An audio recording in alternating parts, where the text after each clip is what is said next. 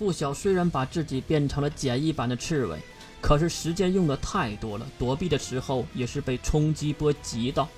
当然，付晓的钉子计划也成功了，他成功的将审判插进了包子的身体里。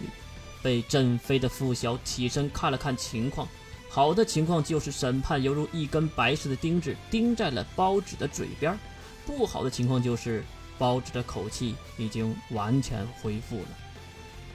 才那么一会儿，这个恢复速度也太快了吧？娜娜在抱怨，可是月却没有紧张的盯着拂晓。现在拂晓只有两个选择：第一个，收回审判，因为收回审判是不需要接触到审判的，审判化为白色的粉末回到身边。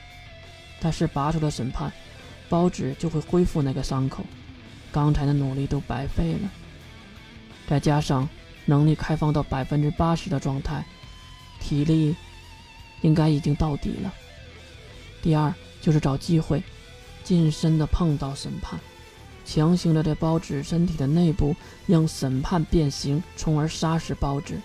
可是第二个计划都是猜想中的，如果包子的体内也有和外壳一样坚硬的骨骼，那这个计划就失败。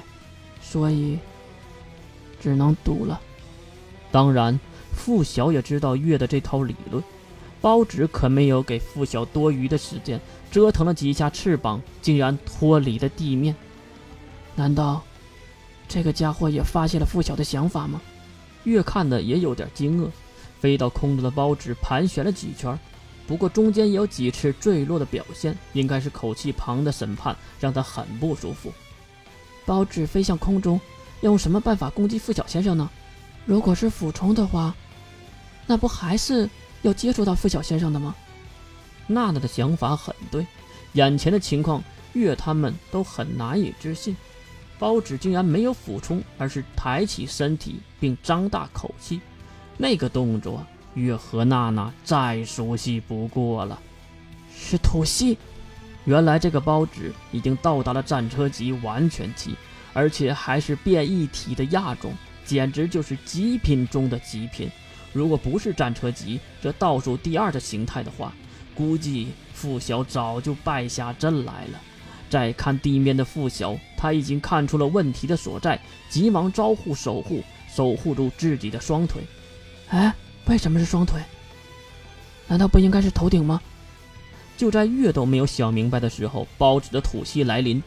巨大口径的激光柱喷射而出，付晓所在地面被无差别的扫射攻击，只要吐息到达之处，都是满地的岩浆和沟壑。如果碰到了付晓，他就死定了。在坚持了十几秒的吐息过后，白色的浓烟笼罩了地面。月和娜娜也在尘土中寻找了很久，怎么也没有发现付晓的身影。难道付晓被烧没了吗？就在月和娜娜担心的时候，空中传来了付晓的喊声：“能力开放，百分之一百，承认。”那咆哮的声音让包子迅速的转身，并对着声音飞了过去。没飞多高，就撞到了浓烟中的黑色盾牌。就在包子失去平衡的一刹那，黑色盾牌的边缘，付晓弹射了过来，挥舞的右手布满黑色的物质，那拳头砸向了包子。其实这个攻击没有伤到包子分毫，只是让他仰身坠了下去。看到包子落地，付晓连忙指挥守护，并化为十几根黑色的锁链，随着包子一同落下，并一头插入地下，将包子牢牢地困了起来。被锁链捆绑住的包子用力地挣扎着，守护的锁链也有断裂的征兆。可是已经够了，时间已经完全够了。付晓从空中落下，并站在了包子的口气旁，然后徒手捏住白色的审判。包子马上剧烈的动了一下。审判，随着付晓的声音，包子全身力气泄去，巨大的眼睛收回，腿脚卷曲。赢了。看到包子不动了，付晓拔出了已经变成编织一样的白色审判。那长度得有几十米，付晓赌赢了。这只包子的内部没有坚硬的骨骼，里面是空的。他应该给包子的体内来了一个大搅拌，让包子成了一个打浑的鸡蛋。封印了能力，傅晓没有收回审判和守护，直接从包子身上摔落下来。月和娜娜连忙推开车门跑了过去，来到傅晓的身边，只是看到傅晓在傻笑的，他也是庆幸自己的胜利。对他来说，此时的成就感已经淹没了全部。扶起傅晓，月和娜娜检查了这个家伙的身体。多处淤青和创伤，但是骨头没什么事儿，也是让他们放下心来。然后三人团在一起没说任何话，只是看着身后的巨大包纸，因为他们知道，属于他们的冒险就要开始了，而这个包纸就是第一步。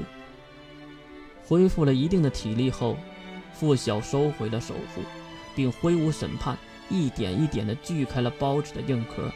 在包子的脑袋里拿出了一个排球大小的包纸晶核，看到这个晶核后，月和娜娜也是真心的笑了。哈哈，努力真的有回报啊！